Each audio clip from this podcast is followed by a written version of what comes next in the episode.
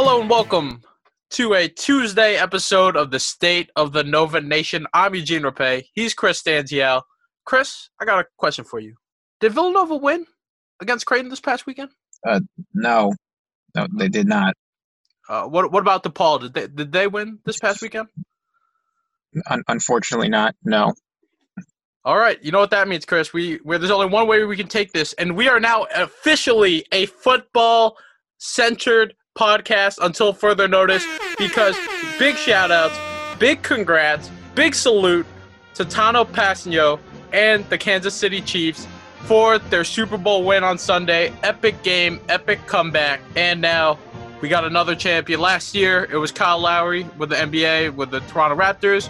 Now this year we got Tanoh Kpassagnon representing Villanova football, Nova Nation with a nice Super Bowl ring with the Kansas City Chiefs. He had a couple tackles. It was a great game. I enjoyed it. Way better than last year's Snooze Fest. Significantly, yes. Significantly better. And it's always great to see a Villanova guy repping it at the biggest stage, biggest level, but also in football because it's not every day you get to see a Villanova Super Bowl champion.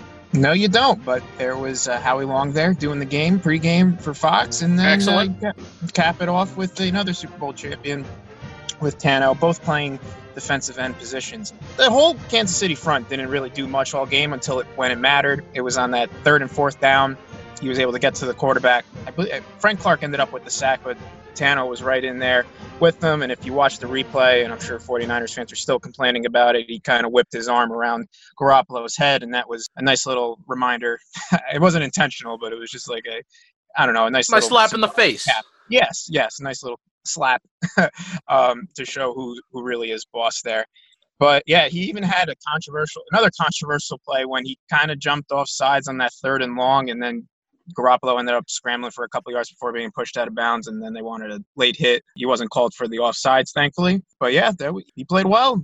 They played well. Kansas City played really freaking well, especially at the end. And once again, Kyle Shanahan just doesn't know how to hold on to a lead in the Super Bowl. Pretty funny. Thought the Niners were a little too conservative. You know, you thought you saw Andy Reid and the Chiefs. They were going for it on fourth down. They were getting the big conversions. They were going for some plays, and that felt like the difference to me. Like I felt like the 49ers had a chance to just do more damage, but the play calling, I don't know, just seemed a little too, a little too safe, a little too safe. Yeah. On the Super Bowl, you gotta you gotta pull out all the stops.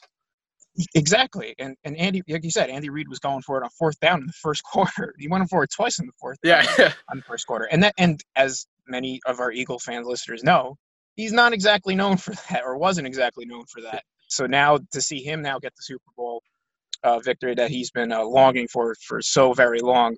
I don't know how Eagles fans feel about that. I'm sure they're pretty happy for him, but I know he kind of left unceremoniously from the Eagles a few years ago. But I mean, the Eagles got their theirs in, so I don't really think they care anymore. But that was cool to see too. I like Andy Reid. He was a former Packer coach back in like the '90s, so it was cool to see to see a Holmgren guy win one. based on my perusing and viewing of Philly Twitter, it looked like the Philly sports crowd was very happy. Overall, universally happy for Andy Reid. I was happy for him. He's got a little emotional at the end there. Good for him, getting that first, that getting that elusive Super Bowl win.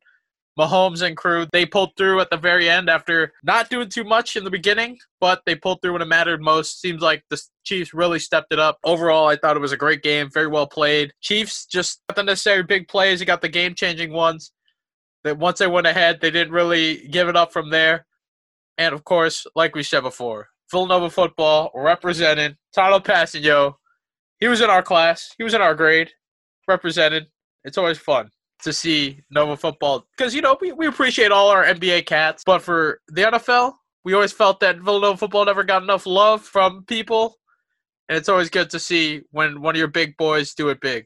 For sure, especially when they play a vital role, especially uh, towards the, the clinching moments there. It was really cool to see. And and honestly, I, I feel like we kind of undersold it last time. We're like, we, we should have made a bigger deal about it.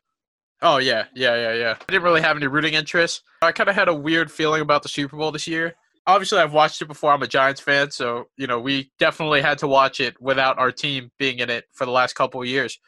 But this year, you know, usually I get hyped. Usually I get hyped for the parties, Super Bowl parties. Going into the weekend, I kind of was like, eh, whatever, whatever. But then by the time game time rolled around, I was like, all right, this is this is this is good. This is good. i the commercials are looking good so far too. We got Baby Nut Planters, Mr. Peanut, Kool Aid Man at the funeral. I was like, all right, I can I can get with this. I can. This is good, and the, the action was awesome. A lot better than last year. Maybe it was because last year's Super Bowl was just so boring that it just kind of took away from the excitement of this year. But I thought they really bounced back. It was just overall it was great. You know, the the game was great.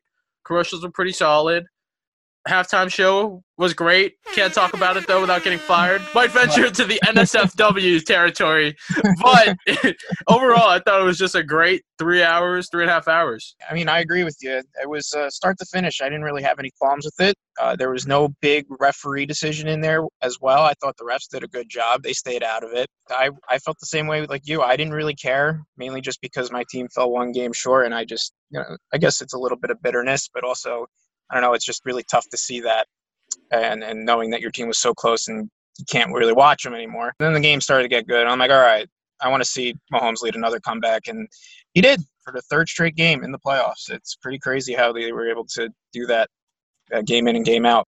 Yeah, that was the thing too. Like these were two teams that I didn't necessarily hate. Like I loved watching the 49ers defense all year. Mahomes, obviously, this guy's like a, a video game type quarterback to see him work his way out of a jam, that was pretty interesting. See him come through in adversity once again. These were two very likable teams, in my opinion, between the exciting offense and then the lockdown defense. The Patriots weren't in, so that always helps Super Bowl interest. Uh, Tanoh was in it, so there was like a lot to get hyped for. I was glad that the, the magic came back by the time I sat down for Super Bowl Sunday. Great game. Congratulations once again to Andy Reid. Congratulations once again to Tanoh Kpassagnon, Kansas City Chiefs. Hugs go out to the 49ers fans. I know Brendan Riley, he's won. RIP. Nah, Richard Sherman lost. It's a good day. I know you enjoyed that last series before the touchdown. Richard Sherman, your arch mm-hmm. nemesis, public enemy number one for Packers fans ever since the Seahawks days. Oh, mm-hmm. I know you enjoyed him getting cooked by Tyreek Hill on that little flat route. And then on the deep route where he just got burned, I know you enjoyed that. Sammy enjoyed Watkins of all people, Sammy yeah. freaking Watkins, first round. Oh, I guess not a bust, but very underwhelming prospect. Uh, and he kind of found a name for himself with the Chiefs the past few years. Yeah, that was great to see. And apparently, he learned that move to get by Sherman from my favorite Packer player right now, Davante Adams. So that was pretty cool to see that. Even though the Packers weren't playing, they still helped Richard Sherman get torched. Good day. it's a great day. Uh, just good, good to know that uh, even though Richard Sherman has changed uniforms, changed team colors, the hatred still remains. The hatred still remains. Yeah, it, it does. Like, uh, you know, yeah, I'm not gonna get into it. It's it's fine. It's fine. But he's gotten better over the years, I guess. And I don't really care for you know uh, his off-field stuff and the yelling and the Crabtree thing. Like I thought that was all right. I thought that was pretty funny. Oh, I know you enjoyed the Skip Bayless thing. I know you enjoyed that. Yes, I did because his first like... take appearance. That's a classic, classic Richard Sherman. I think it was like one of his first like outspoken moments. It was. I think that was. Yeah, I think that was the one that put him on the map in terms of like yes, in terms of a voice. So that was pretty funny because that's like two of my largest, biggest enemies there going at each other. But obviously, I'd rather have Richard Sherman win than that case. But uh, yeah, just uh, just glad the 49ers lost because them getting a sixth would have just been, I don't know, I, I wouldn't have enjoyed it. Seeing the Chiefs win after 50 years is a little cooler. We're seeing a lot of streaks, a lot of droughts being broken over these past few years. Yeah, and the last five years have been have been good for the underdogs. Mm-hmm so yeah, I I, I kind of like that aspect of it too. So Chris, even though we're now a football centric podcast until further notice, mm-hmm. I know that the people came here. They wanted to talk about this game on Saturday. It was on their mind. Need a little comfort. Need a little discussion. Need someone to vent to. Need hear some opinions before Super Bowl Sunday, before the celebration for Tano and Villanova football in Kansas City. The Wildcats had a home game against the Creighton Blue Jays. They beat them before in Omaha. They needed a second half comeback, a little magic to come back from an early double digit deficit. This time around, even though I didn't expect it to go down this way, at least in the beginning, it looked like Villanova was going to definitely need another rally. They're going to need to put on the rally hats once again. And it looked like, for a good amount of it, they were actually going to be. I actually thought that they were going to do it again, that they were going to be able to pull it off once they cut it into within three, I was, you know, you saw Colin Gillespie screaming, jumping around. You saw that the fans were getting hyped at the Wells Fargo Center, and I was thinking, oh yeah, we're gonna do this. We're at home. We're, the momentum is starting to come our way. We're gonna go ahead and seal the deal, sweep the series, beat those Blue Jays. but that's not what happened. Creighton got some separation towards the end, held the Nova comeback off, and they ended up winning 76 to 61. In the loss, you had Colin Gillespie and Justin Moore leading the way with 18 points apiece. Both got theirs a little differently. Gillespie shot only 8 of 18, while Moore was more efficient, shooting 6 of 9 overall and 4 of 5 from deep. And then on the Creighton side, you had four different people in double figures. Ty-Shon Alexander and Marcus Zegarowski, they weren't really big factors the last time out. This time around, it looked like they were able to get free, at least in the first half, with Ty-Shon Alexander finishing with 16 points, Marcus Zegarowski with 13, Mitch Ballock shot the lights out again from deep, going 5 of 7 from three point range, finishing with 15 points overall. But the big story, the big hero for the Blue Jays was Denzel Mahoney, who was nowhere on the scouting report. I'm looking at this game and I'm like, who is this guy? Who is this Mahoney guy? This guy sounds like he has like one of those auto generated names from video games. Denzel Mahoney going in off the bench, 21 points, 8 of 12 on the floor. But on the bright side, I guess you could say we shut down Christian Bishop, who torched over last time, but he only had one point. So I guess I guess that's nice, right? Right, Chris? Right? That's good.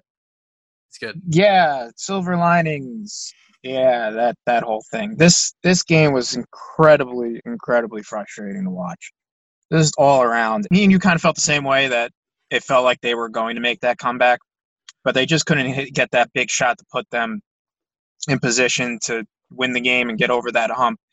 It, they had the Jermaine Samuels wide open three that would have tied it. He bricked it. Then you had then they were down four uh, later in the in the second half, maybe around like the eight minute mark.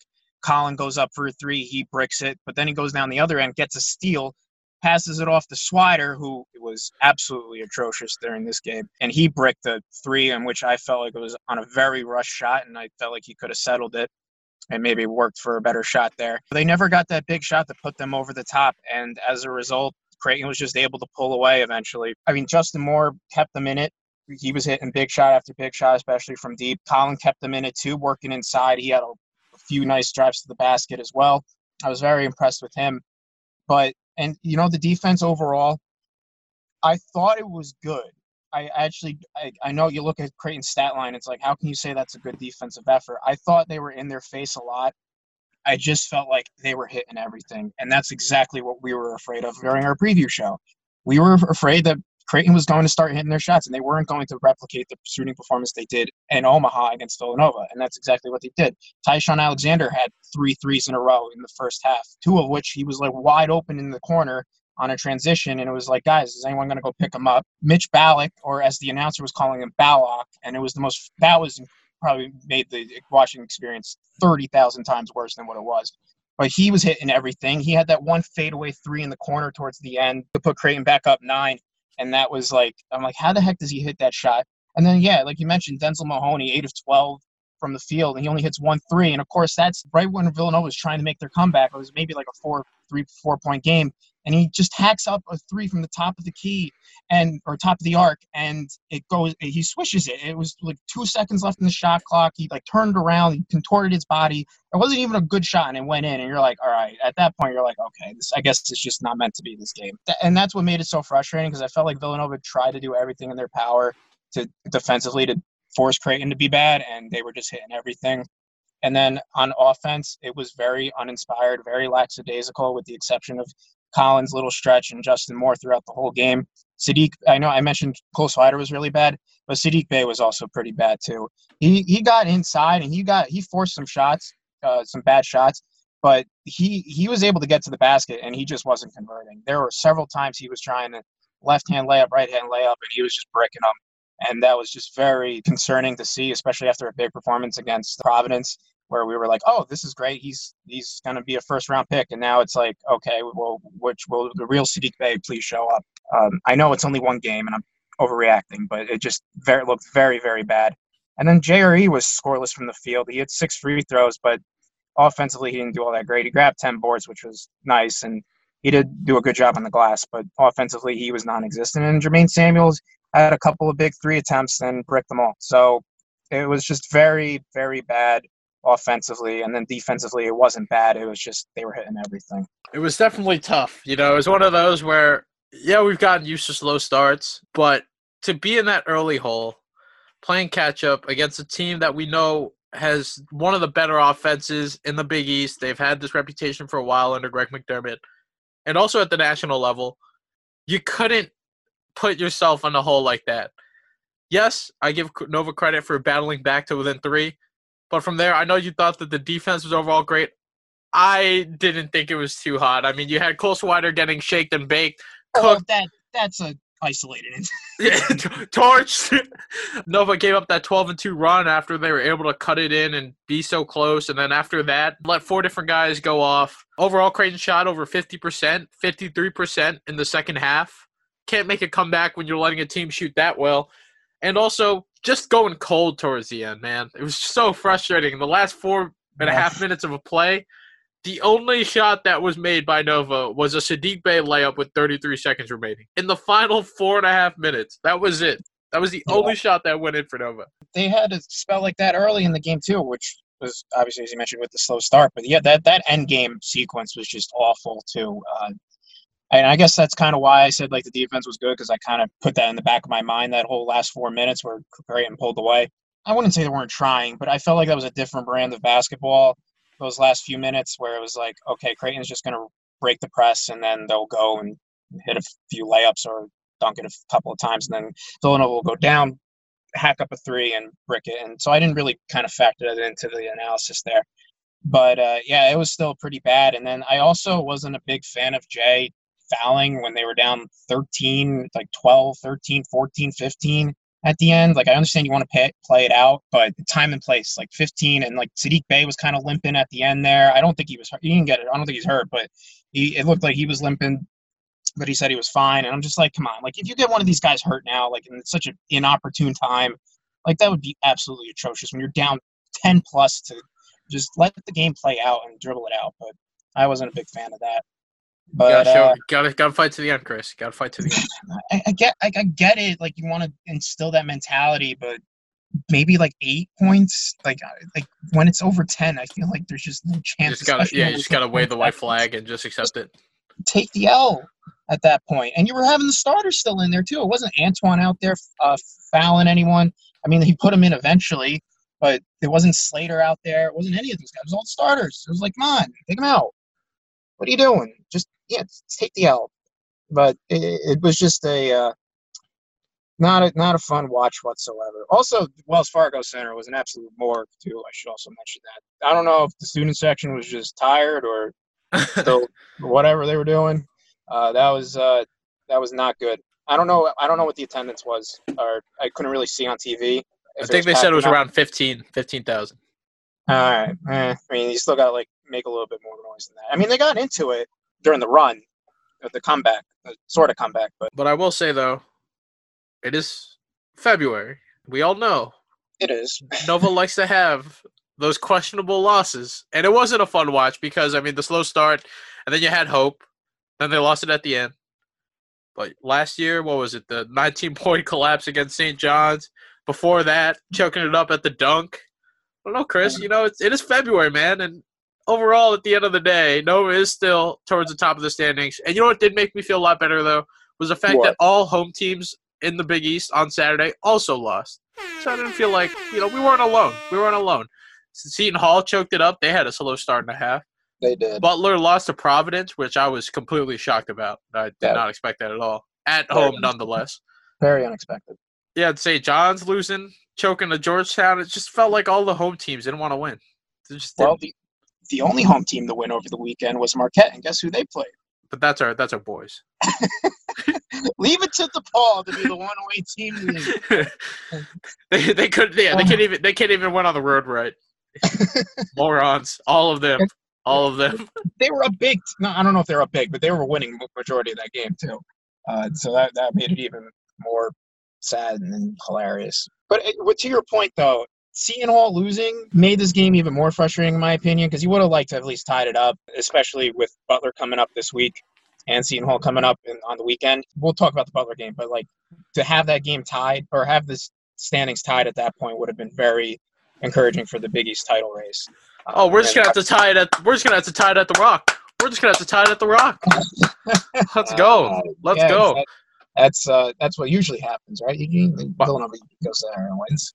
My parents contacted me and they were like, "Oh, you know, we've never been to the Prudential Center. We should go there for the Seton Hall Villanova game." And I was like, "Oh no, no, no! Look, if you come if we come out with a win, that's fine. But lose, worst place in the world, worst place in the world to be a Villanova fan." It, it really is. I've uh, frequented a couple games there uh, after a loss, and uh, it's not pretty, not pretty at all. And and it's funny too because like beginning of the year when the schedule came out, that game was toward the end of the year. It's the second last game of the year, I believe, or biggest game of the year. I was like, oh well, you know, it's a March regular season game. Well, it's not going to matter all that much, whatever. Like even if they lose, those, like the regular season title will be wrapped up anyway. Well, now it's looking like it's it's going to matter a whole lot. But we still got a while to. We would have liked to have taken advantage of that opportunity on Saturday. It kind of feels like a missed opportunity, which is why I'm a little aggravated at the whole thing. It is a missed opportunity, but you know, I think this is more like a speed bump, Chris. We're still 17 and 4. We're 7 and 2 in Big East play. We're still good. We're still fine. It's one of those dumb February losses. I think we're still good. I know. I know you got to lose games eventually. It's like you can't win and win them all. Even the 17 18 team couldn't win them all. But was this a beatable uh, opponent? Yes, it was. Yes. It was a pretty beatable opponent. Did our performance indicate that? No, our performance did no. not indicate that. No, it did not. It was so bad. I think Creighton actually leapfrogged Villanova and KenPom now. So, so props to Creighton though. They they've uh, they've been hanging around the back ends of the polls, receiving votes, all that fun stuff, and uh, they've they've taken advantage of it. You know, I look at it as a charitable loss. Nova's had a few of those in the past because now Creighton's in the top 25. They're coming in right. They're back in it. Number 21. Yeah. Villanova is now at number 10. Seton Hall dropped to 12, and then you got Butler's now at 19. So now we got four ranked Big East teams in the top 25. Yep, and Marquette's uh, bringing up the rear at with 31 votes. Uh, so I guess they're 27th, I guess, if the polls were to expand. So Marquette's hanging around too. No more. No, Rutgers. yeah, no more Rutgers. No more Rutgers. Rest in peace. It was fun while it was a fun two weeks while it lasted. it really was a fun two weeks. And now Nova's going to have to regroup. And while this was a dumb February loss, I just hope that this means that now they're going to come out guns blazing this week because they got a tough slate. You got at Hinkle, which never, never is easy, tomorrow night. And then Seton Hall this weekend. They're at home, which is why I feel good but it's Seton Hall, and you know, you know what that means. You know what that means. It means a forty-point beatdown in Philadelphia. That's what it means. It means Myles Powell makes the first and one, yells, "This is my city," and then Seton Hall proceeds to lose by twenty-five. uh, I'm all for that. I, I would love every bit of that. Speaking of which, how, how the heck did Seton Hall was getting absolutely pistol whipped in the first half against Xavier over the weekend? But then, like, I looked at the box score and it was like, where the heck was Myles Powell? Did Xavier just lock him down? I didn't really watch much. I watched like a little bit at the end, but he was non-existent. That has me scared for this Saturday now because I feel like he's just going to unleash everything that he missed out on. Yeah, only nine points in 35 minutes of action. Not too good. Not too good. No, but, but if uh, Xavier has the defensive plan, you might as well replicate it. Yeah, but everyone's always due for an off night, whether it be Myles Powell, Villanova basketball. But it's onwards and forwards to Butler tomorrow night at Hinkle Fieldhouse, which uh, I hope everyone has their rosaries ready to go. We're going to need everything to break that Hinkle magic. Even when Butler's good, even when they're not good, that place is just a hellhole to play in for visiting teams. Although I will say, last year I was surprised that Nova was able to destroy them. We had a great shooting performance though by Eric Paschall. Remember, I think we beat them by like 15 or 16. It was like the big game that we were so worried about, mm-hmm. and then it obviously ended up not being that big of a problem. At least they made it look easy. This year we're gonna hope for something similar. Butler, they're coming in 17 and five, five and four overall in the Big East. They bounced back from that loss to Nova with back-to-back wins against Marquette and Georgetown, with the Golden Eagles game going into overtime. But they recently lost to Providence, which, as we mentioned before, was kind of a shocker. At home, nonetheless. This Butler team, Chris, I don't, I don't know how I feel about them. You know, in the beginning when I saw them in non-con play, I was like, oh wow, they're okay, they're good. I'll give it to them. They're good. They're good. And then once Big East play rolled around, now they're just over 500. Nova smacked them around at home by 15, which I thought was one of their better performances of the year. And now we're gonna have to go ahead and hope we can do that on the road, which is obviously never easy. Chris, what can we expect from these Butler Bulldogs? We can expect a lot of Kamar Baldwin, that's for sure. Even after the Villanova game, he dropped. I think it was the game after. Yeah, it was against Marquette. Even though it was an overtime game, he spearheaded a comeback victory and was able to drop 31.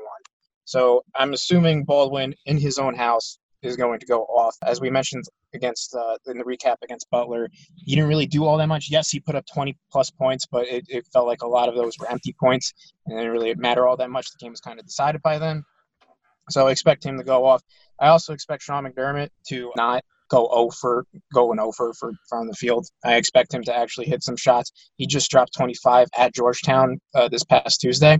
So if those two guys get going, it's going to be very, very scary, especially in that house, as we keep mentioning. It's such a neutralizer in terms of talent. Like, yeah, you know, Butler's 19 Villanova's 10, and Villanova just beat them by 15. But like going to that place is just such a daunting task, and it's such, it's so scary. It just completely throws any talent advantage out the window. I feel like, or not completely out the window, but it does neutralize it for sure. But I will say this: Butler's played four Big East home games this year.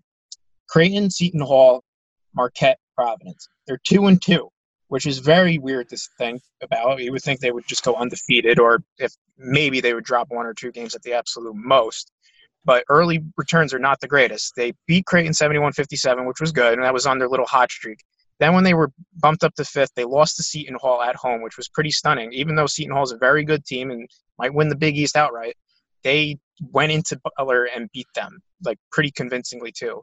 That was uh, that was not something I would expect. Then they struggled against Marquette, who they've been either either good, really good, or really bad, and it must have got Marquette on a really good night, and they forced them to overtime. Um, and it even took some Hinkle magic for them to even get that game to overtime. And then, as we mentioned, Providence this past weekend, they lost. Like, in Providence is not all that great. So which Butler team will we get? I don't know. But even the early returns at home aren't even that promising in the Big East play. So this might be the game where Butler kind of turns it all around. And they're like, all right, we're going to take off and prove that we were a top five team like we were ranked previously. But it's going to be tough for Villanova to go in there. As we've seen before, and as we've gotten to know, Kamar Baldwin is definitely the man to watch for. Even when they lose, or even when they're doing well, this guy has just been a complete catalyst for the Bulldogs. They go where he goes. And this team isn't really built for comebacks, but we saw him heat up very well in the second half against Nova. Even though it didn't feel like it, the man still finished with over 20 points and a very efficient second half shooting performance. I'm glad you mentioned Sean McDermott because I'm not expecting a shooter of his caliber to go 0 for 7 again. Just like how we didn't expect Ty-Shon Alexander and Marcus Zegarowski to do virtually nothing a second time around. I think he's going to be draining some shots. Now, how does that change the complexity of the game? I think it helps Butler a lot. I mean, he's going to be back in his home environment, and I'm sure he's going to be determined to shoot a lot better than 0 for 7 because he was completely out of his element. And then that just kind of put all the work on Kamar Baldwin's shoulders, and because of that, Butler fell behind, and it just wasn't looking too good for them. Bulldogs play tough defense. I'm curious to see if Nova can crack it a second time around. They're an excellent three point defensive team, as we saw at home even though Saddiq Bey was able to go off against them from long range. They're great at defending the three point line, so this might be one where we're going to have to grind it out inside. I'm definitely nervous. I think this will be extremely closer than 15 points. You already know that the Butler faithful is going to be up for this one. I'm going to go ahead and say Nova by two. A very, very scary, get your uh, heart medicine ready two points. Wow. Um, I hope you're right and I, I, just don't have the balls to go through with a Nova victory here. I think Villanova gets off to a slow start. Last game's performance kind of carries into this one, unfortunately, and they're just not able to recover. I think maybe they claw into it back a little bit. I think they lose by six. Yeah, I remember at the beginning of the year I said Nova was going to lose. I don't know. I just feel comfortable. Nova doesn't really lose back-to-back games all that often, so that's why I'm feeling I'm feeling pretty good, man. I'm feeling good. Yeah, this is the type of game that teams of the past would go into and throttle their opponent, uh, especially after a loss. Like you said, the back to back thing was never really a thing until last year. Um, now it's this team's time to step up, and will they kind of mimic last year's team, or will they mimic, you know, the teams that were making deep tournament runs? I think they just played so poorly on Saturday; it's scaring me off. If they'd gone out there and crushed Creighton, I'm saying Nova by a million for uh, Wednesday's game. But new, new year, new decade. New year, new decade. This isn't last year's team. You already know Jay Wright made them run suicides or lines. Sorry, lines until lines. until they drop. Until you. they drop. They they did shooting drills, rebounding drills. They simulated slow starts in practice. All right, we're gonna go in. You're going to go up against Kevin Hohen. Kevin Hohen, your team will be up by 40 in this simulation. All right, come back from the slow start. Come back from the slow start. Let's go. Let's go. Well, I hope whatever they did, it worked.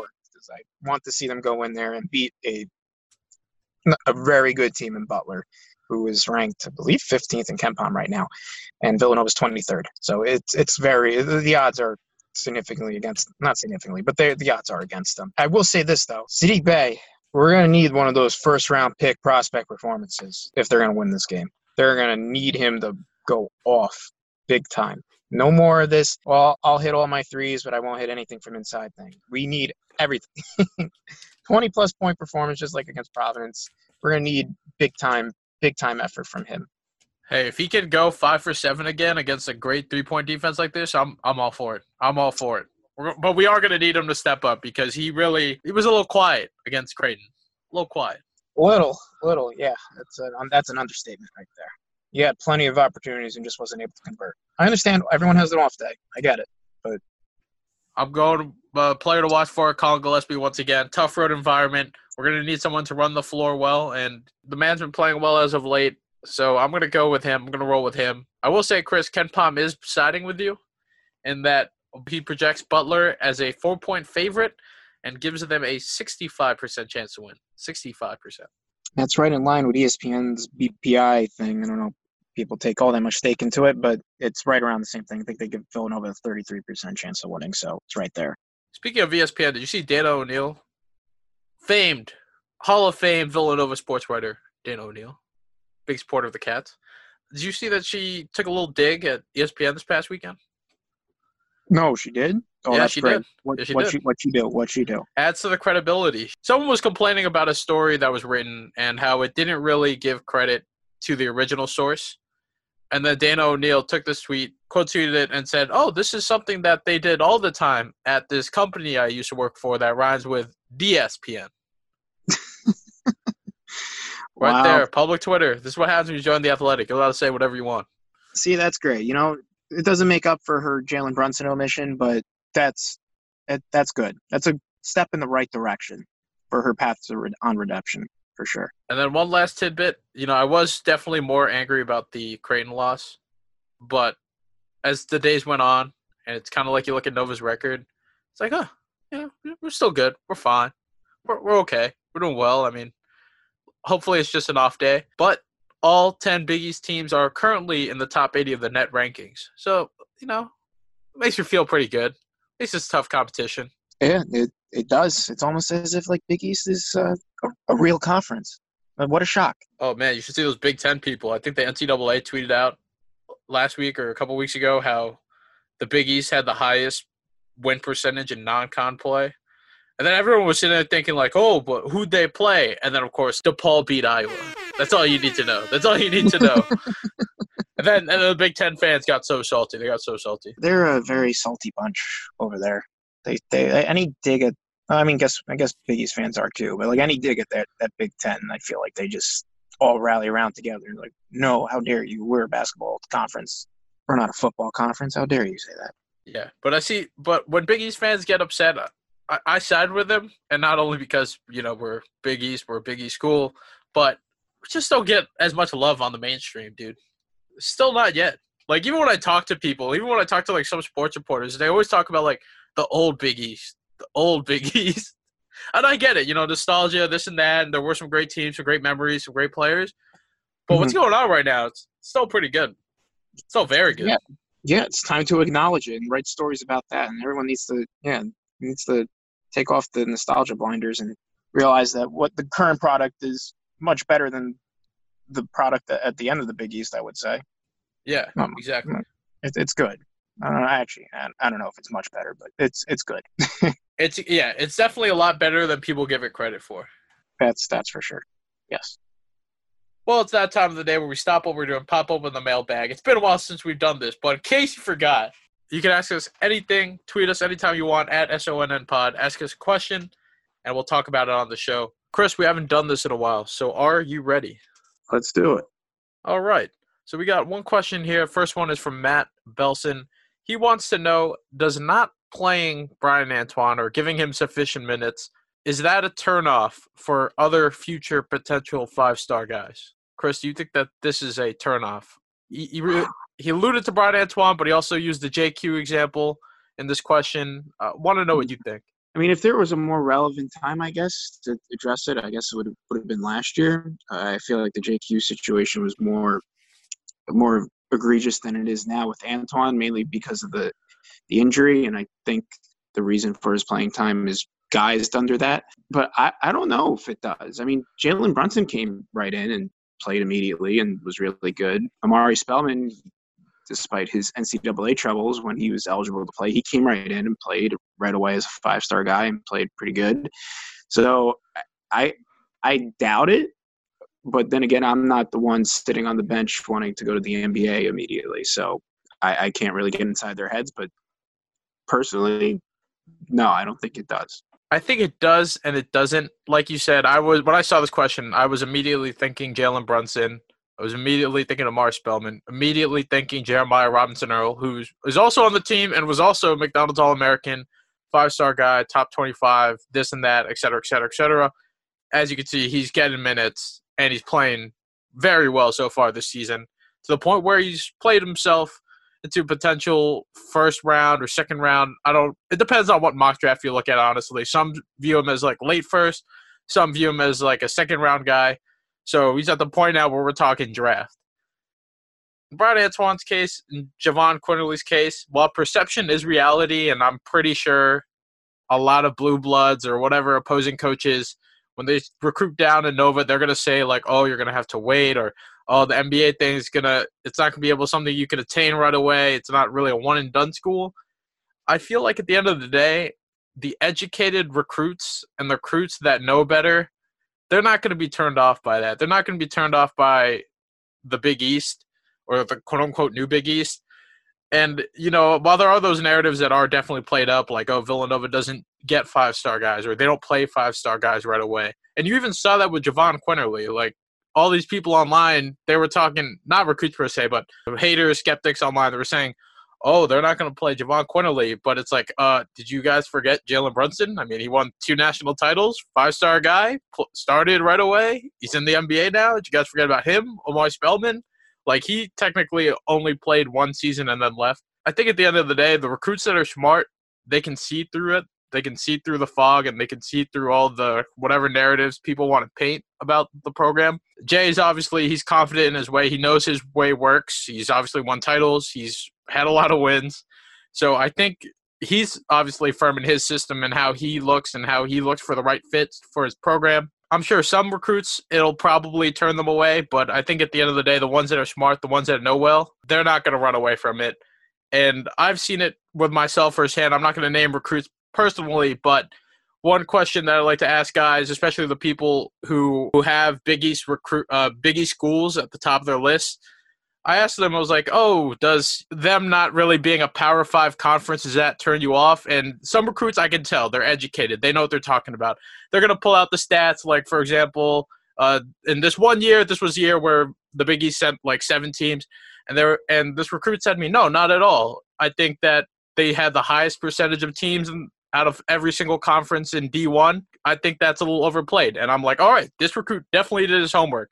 And then you have some recruits that you can tell they don't they don't really know too much. They didn't really do their homework. So it's like, all right, I can see this guy falling for like a, a different conference or falling for a different school. So haters are gonna hate, but at the end of the day, I think Chris, I think we're good. The Villanova way works. I, I would think so. But to what you're saying though, I, I wonder if I mean, obviously, I've never been a part of it, but I wonder if whatever like recruiters are pitching to people or, or recruiting or whatever recruiters are pitching to potential recruits, whether it be a five star, four, star, three star, whoever. I wonder if whatever they're pitching matches up with the national media narrative. Like I, I like like you said, like the national media narrative is going to like you know drive home the point. You know, big uh, Big East isn't, you know, Power Five, blah blah blah. You know, Villanova does this, this, and that. You shouldn't go there if you're a five star guy and want to go to the NBA immediately. You would have to think that like guys wouldn't be paying attention to that and would instead be listening to the recruiters. I, I don't know. Yeah, at the end of the day, really, it all comes down to really who really does their homework and who doesn't. You know. Yeah, that's what I that's what I would think. And you, I don't know if you really want to be listening to whoever making driving whatever narrative home. But Yeah, that's what it is. And it's tough too because some of them they they don't really do their homework and i'm sure they've had a ton of people blowing smoke up up theirs and it happens all the time. Just from my observations some recruits they definitely do their homework better than others in terms of being educated on you know the big east or quote unquote new big east.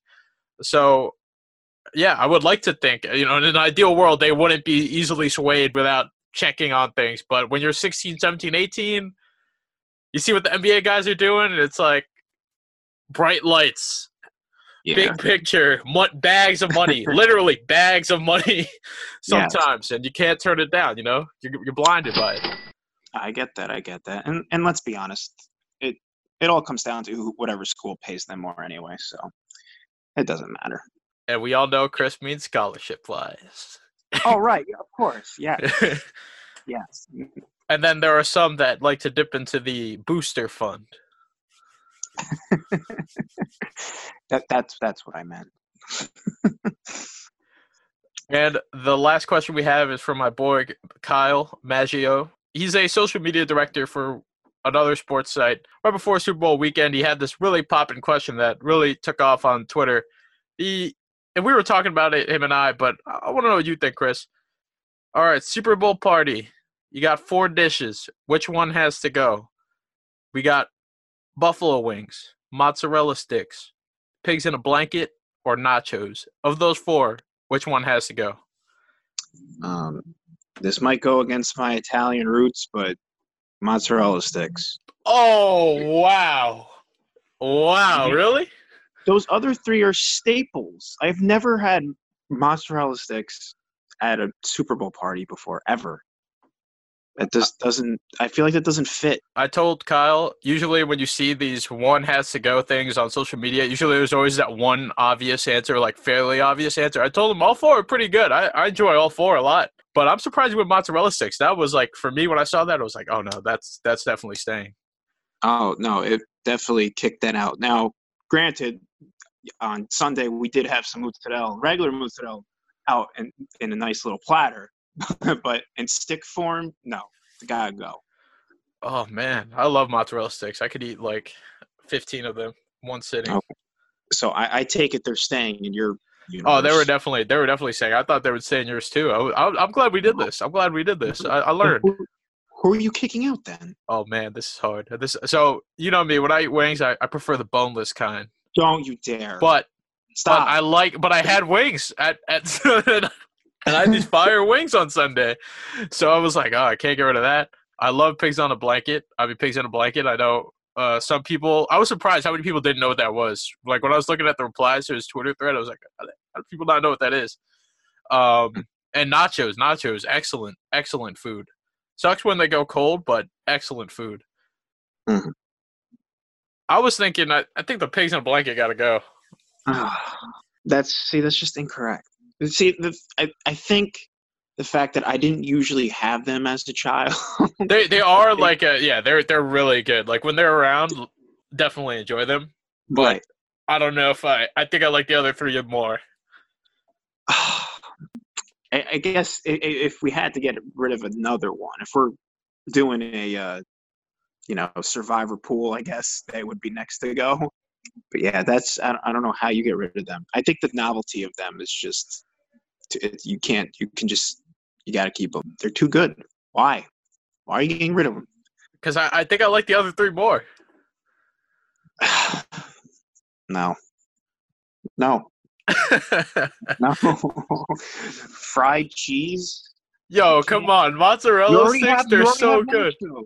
You already have nachos though. That's different. You already have a fried cheese variant, That's different.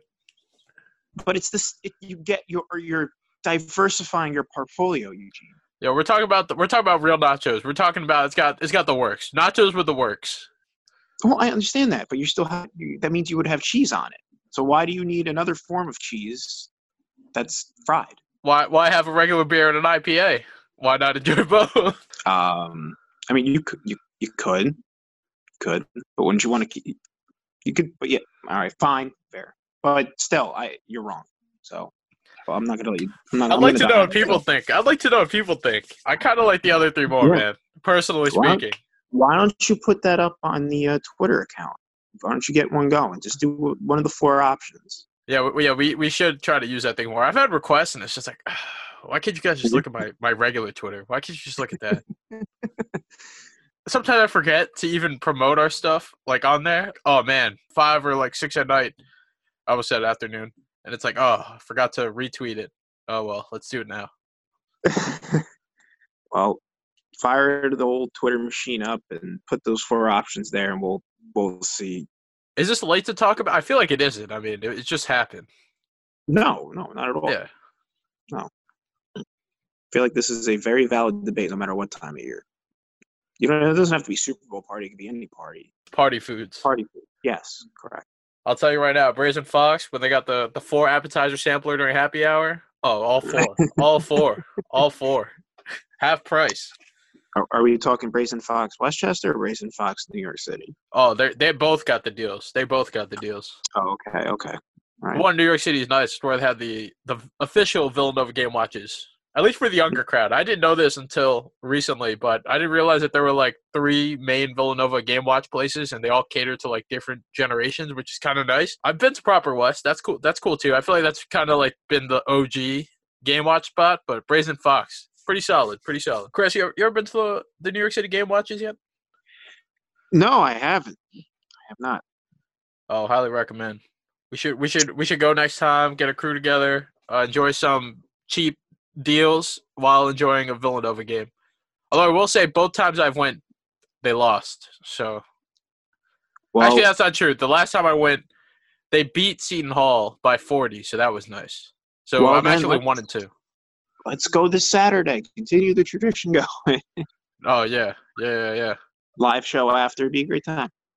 Oh yeah, that's that's if people want to listen to us. I don't know about that. We're, we'll see. We'll see. But first, we need to know what people think about this for the four Super Bowl party dishes. Which one has to go? That's what I'm more interested in right now. Me too, honestly. Yep. Let us know. Tweet at us. Which one has to go? Thank you for listening to State of the Nova Nation. Follow the podcast. Look for VU Hoops or State of the Nova Nation on iTunes, Apple Podcasts, Google Play, Spotify, Stitcher, Megaphone. I'm pretty sure there are a couple more platforms I keep forgetting. Shout out to SB Nation for handling all that. Please be sure to check back on the site. Check back, check often. Follow VU Hoops on social media. You can do so at VU Hoops. And that's good for Twitter and Instagram. Like our page on Facebook. And you can follow me, Eugene Rapay, at eRepay5. And I'm Chris Stanzial. I got nothing. Follow the pod. Follow Eugene. Follow View Hoops. Nova Nation. Have a good Tuesday. Let's beat some dogs tomorrow night. And hopefully break that Hinkle magic. Have a good day.